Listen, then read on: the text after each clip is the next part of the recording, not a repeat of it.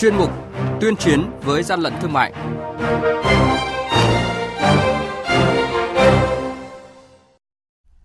Thưa quý vị, thưa các bạn, Đồng Nai thu giữ hàng trăm chai rượu không rõ nguồn gốc.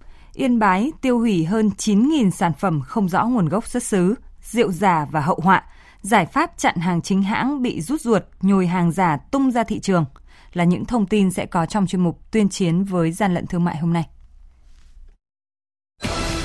Nhật ký quản lý thị trường, những điểm nóng.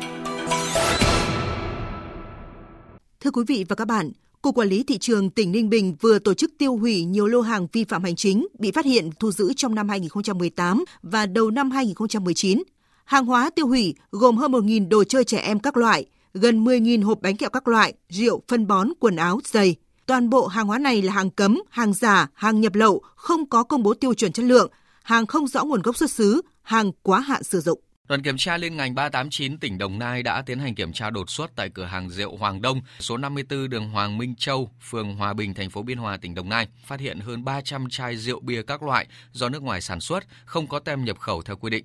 Tem nhập khẩu có dấu hiệu giả mạo. Ông Hoàng Minh Đông, chủ cửa hàng không xuất trình được hóa đơn chứng từ chứng minh nguồn gốc xuất xứ số hàng hóa này. 9.500 hàng hóa các loại không rõ nguồn gốc xuất xứ vừa được Cục Quản lý Thị trường tỉnh Yên Bái phối hợp với các đơn vị liên quan tiêu hủy.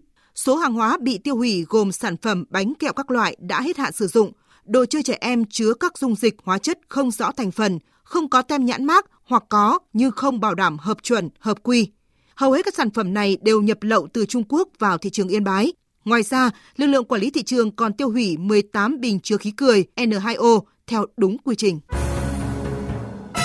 Hàng nhái, hàng giả, hậu quả khôn lường.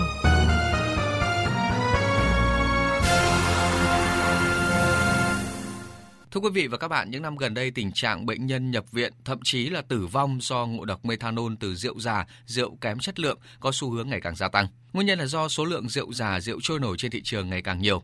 Người uống rất khó phân biệt rượu thật và rượu giả. Tiến sĩ bác sĩ Nguyễn Minh Tuấn, Viện trưởng Viện Sức khỏe Tâm thần Bệnh viện Bạch Mai cho biết, methanol là một chất có độc tính thấp, Tuy nhiên, sau khi được đưa vào cơ thể qua quá trình phản ứng sinh hóa, methanol tạo ra chất độc có thể gây tổn thương võng mạc, thần kinh thị giác, dẫn đến mù lòa, gây viêm gan, nhiễm độc, suy thận cấp và thậm chí là tử vong. Rượu có chứa hàm lượng methanol cao do có thể được pha từ cồn ethylic kém chất lượng, cồn công nghiệp hoặc là dùng nguyên liệu bẩn có lẫn cả bã. Hiện Việt Nam là một quốc gia sản xuất rượu rất mạnh với nhiều loại như rượu gạo, rượu ngô, rượu sắn.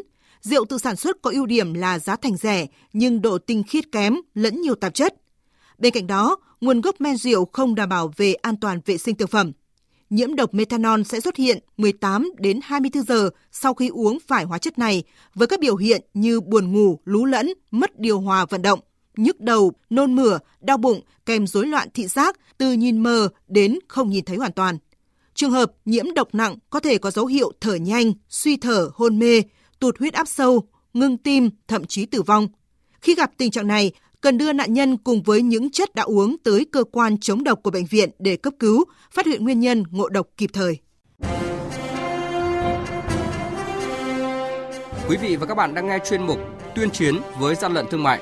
Hãy nhớ số điện thoại đường dây nóng của chuyên mục 038 857 7800 và 0945 131 911 Chúng tôi xin nhắc lại các số điện thoại là 0388 577 800 và 0945 131 911 sẽ tiếp nhận ý kiến, phản ánh, kiến nghị, tin báo của các tổ chức cá nhân liên quan đến gian lận thương mại, hàng giả, hàng nhái.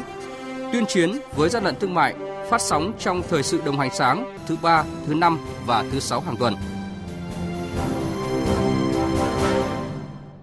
Vâng thưa quý vị và các bạn, những ngày qua lực lượng chức năng tịch thu hàng nghìn hộp mứt Tết thành phẩm và các dụng cụ nguyên liệu sản xuất mứt Tết giả mạo nhãn hàng hóa.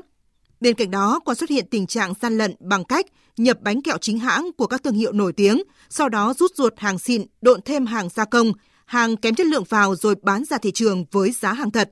Ông Trần Hữu Linh, Tổng cục trưởng Tổng cục Quản lý thị trường cho biết, đây là chiêu thức gian lận mới mà không ít người kinh doanh đang làm để móc túi người tiêu dùng trong dịp cận Tết này. Giải pháp căn cơ nhất bây giờ thì thứ nhất là tăng cường công tác thanh tra kiểm tra, kiểm soát, xử phạt nghiêm minh Thứ hai là tuyên truyền phổ biến rộng rãi cho người dân, không có cầu không cung.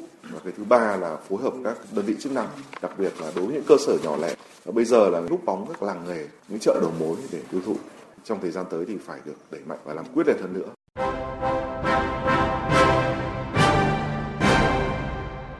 Chung tay chống hàng gian, hàng giả, bảo vệ người tiêu dùng.